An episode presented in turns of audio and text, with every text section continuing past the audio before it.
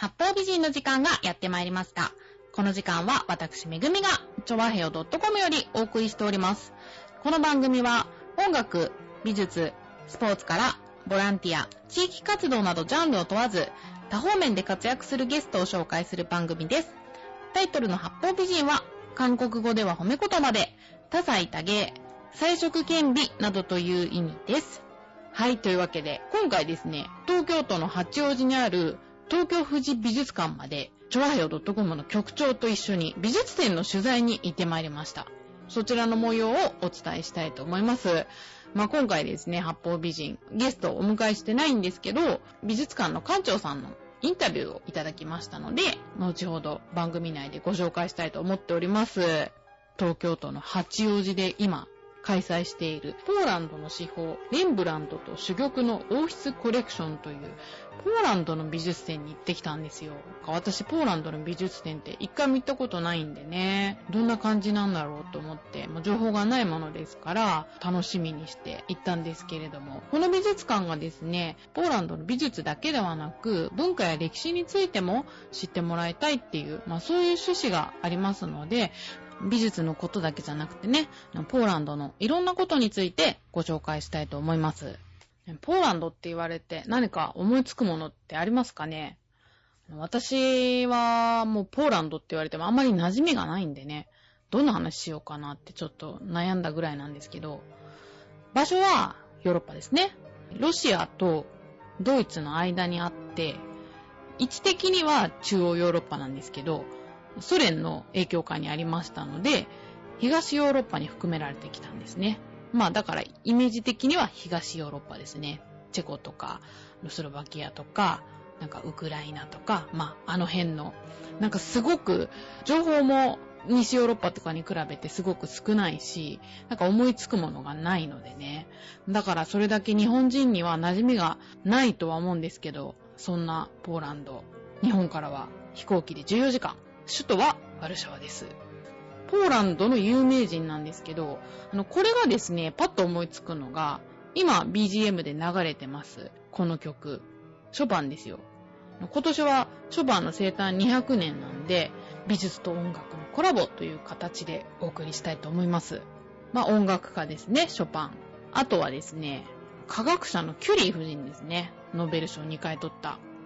ラジオも発見した人ですよ。キュリー夫人はですね、私、電気で小学生時代とかに読んで、不幸な生い立ちで、勉学に励み、ラジウムを発見しても、著作権とはまた違うのかな？使用権みたいな、そういったものも、その科学は自然界のものだから、一人で独占するものではないっていう信念のもとにですね、そういうお金を取らなかったんですよね。もう誰でも自由に研究してほしいっていうね、ほんとそういうすごい信念を持ちながら、ラジウムの研究を続けていたから、被爆を続けていたわけですよ。ですからね、短命のはずなんですけど、すごい長生きされて、ほんと使命を全うしたっていうかね、アインシュタインにも名誉に溺れなかったただ一人の人だなんてね、なんて言われてましたけれども、ものすごいね、ほんと女性としてすごい生き方をしてる人なんじゃないかなと思いまして、まあ、キュリー夫人、すごい方が生まれてるんですよね。あとは、有名人といえば、コペルニクス。私、知らなかったんですけどね、あの、展覧会行くまで、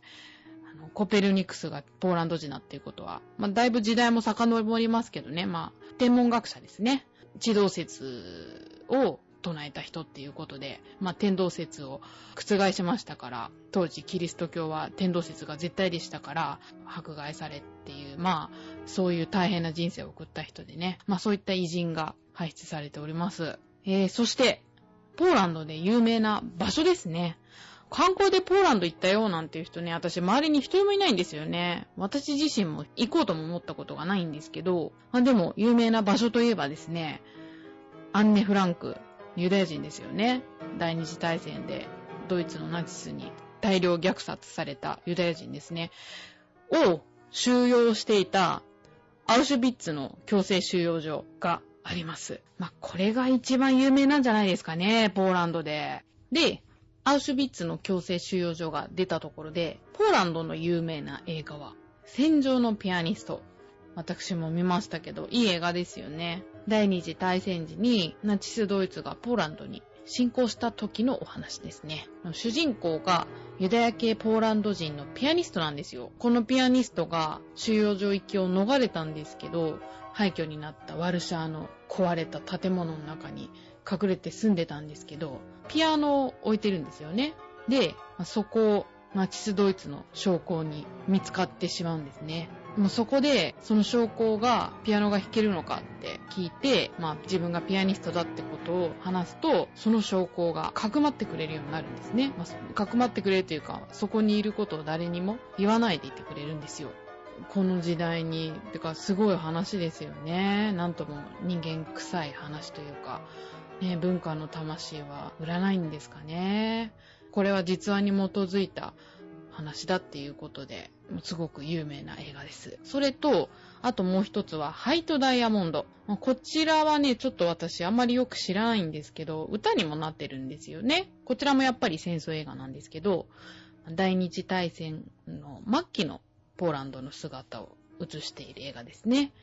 主人公が暗殺者で、共産党の偉い人を、まあ、暗殺しようとするんですけど、最初失敗して、で、まあ、ずっとチャンスを狙ってるんですけど、女の人と恋に落ちて、暗殺業から足を洗って、その彼女と新しい人生を歩んでいこうって、まあ、決意するんですけど、それからどうなるかっていうね。まあ私もこの映画見たことないんですけど、そのうち見てみたいなと思います。なんかポーランドの芸術っていうのは音楽がメインなのかななんてふと思ったんですよね。まあ、ショパンっていう偉大な音楽家も生まれてますし、映画でもね、ピアニストが主役になってたりとかするじゃないですか。東ヨーロッパあたりって音楽の芸術活動が盛んなのかなって。ね、ロシアもね、チャイコフスキーとかね、いるし、文化といえばバレエだし、実際ね、そのポーランド人っていうのはすごく音楽好きだそうで、まあ、年に大きな音楽祭っていうのがあって、すごく盛り上がるってことなんでね。まあ、だから、そういう音楽の土壌そういうのがあるのかななんて思いました。はい。そういった感じで、ポーランドの特徴をお話しさせていただいたんですけど、なんかどうしてもね、第二次大戦のそういうアウシュビッツだとか、まあ映画にしてもそうですけど、ちょっとダークなイメージが払拭できないんですけど、すごく戦争が続いた国っていうか、この美術展は17世紀から19世紀の美術を大体中心に集めたものなんですけど17世紀ぐらいまでは、ま、ポーランドは大国として栄えたんですけどやっぱりその後は、ドイツだとかロシアだとか、ま、強い国に囲まれてで結局国を分断されたり第二次大戦でドイツのナチスに侵攻されて戦争続きの土地なんで、なんかすごくかわいそうな国だなっていうのが、まあ私の印象なんですけど、そういう意味ではね、韓国ともダブるんですよね。やっぱり韓国も第二次大戦中、日本と中国に挟まれて、領地争いじゃないですけど、やっぱ戦争の要所となってしまっていたので、本当に他国の犠牲になったっていうか、日本で言うと、沖縄とかもそうですよね。権力の狭間にやられてっていうか、まあそういった共通点があるなぁなんて思ってね。だから、ポーランドっていうと、あんまり日本では馴染みがないので、こういう展覧会を通じて、なんか歴史とか、皆さんに知ってもらえると思うとね、こういう展覧会をやることってすごく意味があるなぁなんて思ったんですけどね。さて、そんな感じで、ポーランドのお話をさせていただいたところで、美術のお話に移りたいと思いますけど、こちらのポーランドの司法、レンブラントと珠玉の王室コレクション、まあ、こちらの展覧会なんですけど、見どころというか、メインはですね、なんといってもやっぱりタイトルにもありますけど、レンブランドですね。こちらは日本初来日ということで、ね、おそらくこの機会を逃したら、ポーランドに行かないと見れないでしょうね。レンブラント。レンブラントのモナリザなんて言われているね、額縁の中の少女っていう絵と、机の前の学者というね、あの、この2枚の絵がついになって並べられておりました。レンブラントはね、ポーランドの画家っていうわけではないんですけど、まあオランダの画家ですね。最初は景気のいい画家だったんですけど、晩年には苦労して亡くなったっていう、まあそういった歴史画家ですね。夜景っていうのが有名ですけど、まあこれは多分好きじゃない方でも見たことあるんじゃないかなと思いますが、まあこの2点がメインとなっております。で、この2点の絵も、なんか当時で言う騙し絵、この女の子の手が画額縁からはみ出していて、当時の流行りなんですよね。先日も紹介しましたけど、トリックアートなんて展覧会もありましたけど、まあちょっとそういったものに近いものがあります。あと展示されているので、注目してもらいたいのが、風景画ですね。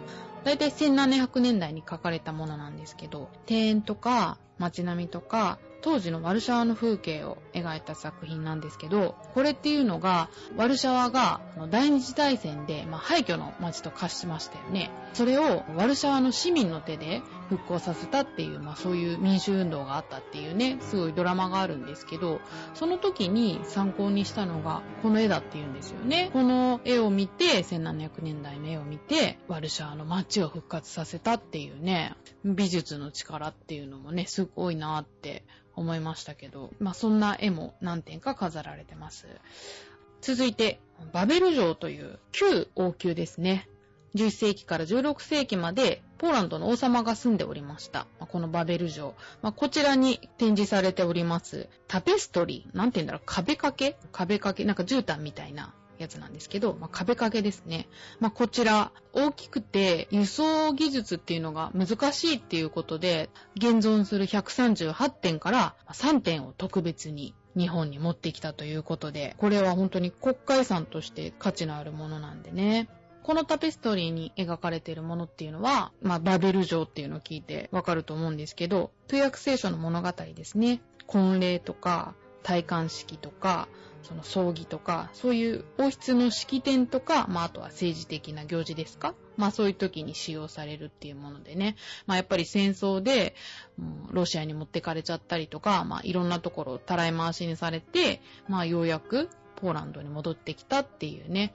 そういう歴史もあるタペストリーですので、まあこれが日本で見れることは多分もう今後ないでしょうからね。まあ、そんな貴重なタペストリーについて、バベル城の館長さん、ヤン・オストロフキーさんからお話を直接伺いましたので、ここでちょっとご紹介したいと思います。先ほど輸送手段が難しくて持ってこれなかった作品が数多くあるっていうお話でしたけど今回持ってこれた作品の中で最も難しかった作品っていうのは何ですか？また難しい輸送手段を押してまで持ってきた作品はどれになるでしょうか？Takie muzea jak nasze robią nie pierwszą wystawę za granicą i wiedzą, jak się takie rzeczy organizuje. No zawsze łatwiej jest zdjąć ze ściany i zapakować mały przedmiot niż duży. あのもちろん大きいものをあの持ってって慣れてますので、えー、そんなに難しいことではないんですけど、まあ、あの小さいものの方が輸送が楽なのとあのケースに入らないっていうのがあります Zawsze problematyczne są przedmioty tłukące się, a więc szkło, porcelana. Proszę zauważyć, że ich tu nie ma. でまああのガラスですとか、はい、えー、磁気陶器の類は非常に破損の可能性が高いですから、持ってくるのが難しく、今回の昔たちの期間からは一つもその手はないんですね。Zasady, zasady nie podróżują obrazy malowane na drewnie. それから木に描かれた絵というのは基本的に海外には出さないということになってます。A cała reszta to już jest tylko kwestia kompetencji konserwatorów i wyspecjalizowanej firmy transportowej. でその他のものに関してはあの保存修復専門家がおりますし、えー、その専門こういう美術品専門としているトランスポーターもいますので、はい、それは問題がないんですけれども。ポーランドって何語なんですか？Ludzie po jakiemu mówią? Polscy ludzie mówią po polsku. Polandoci po polandowo. なんかロシア語にちょっと似てるイメージが。Język polski jest jednym z wielu języków słowiańskich. Najpodobniejszy jest słowacki i czeski. あのスラブ言語のグループの中の言葉なんですけどもスラブスラブ言語の中で一番ポーランド語に近いのはスロバキア語とチェコ語だと思います。ale z rosyjskim też mamy sporo podobieństw, z tym, że jak się nie zna języka, to porozumieć się nie można. あのもちろんロシア語とも非常に共通点はたくさんあるんですけども、 ただあのロシア人がロシア語でポーランド語で、ポーランド人がポーランド語で喋ってて分かるっていうほどの近さではないです。Więc najczęściej w tej chwili się rozmawia z obcokrajowcami po angielsku. で最近はポーランド人が外国人と喋るときに一番よく使う言葉は英語です。ああ。一番便利 ありがとうございました。はい。というわけで、バベル城の館長であるヤン・オストロフキーさんからお話を伺いました。ヤン・オストロフキーさんがですね、もう本当にお話しされてるとき、もうすごく、なんて言うんだろう、この感極まった顔でですね、やっぱり日本にポーランドの宝を持ってきて、こうやって見せることができて、すごく嬉しいっていうね、それが表情に出てましたので、あすごくいいきっかけになったんだな、これってって、まあ、そういうふうに思いました。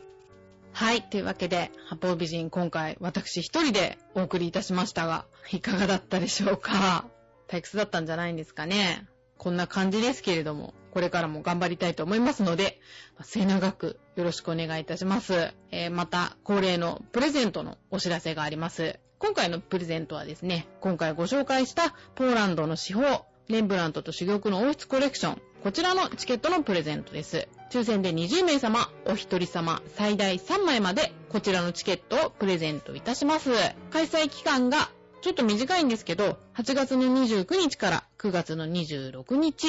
場所は東京八王子の東京富士美術館、こちらになります。で、キーワードがですね、どうしようかな。今回映画について話したので、じゃあ、あの、好きな映画について、え、こちらについて書いてメールで送ってください。で、なかなか八方美人にメールをしても読まれないっていうね、まあちょっとそういったご意見もありまして、もう大変申し訳ないなと思ってるんですけど、ゲストの収録の関係でメールをいただいた時にはすでに収録が終わってしまっていたっていうね、まあちょっと私のせいなんですけど、まあそういったこと今後ないようにいただいたメール、なるべく番組の方で紹介していきたいなと思っておりますので、これからもよろしくお願いいたします。はい、というわけで、今回の八方美人は、ポーランドの司法、レンブラントと珠玉の王室コレクションの特集をお送りいたしました。お相手は私、めぐみがお送りいたしました。それではまた次週会いましょう。さようなら。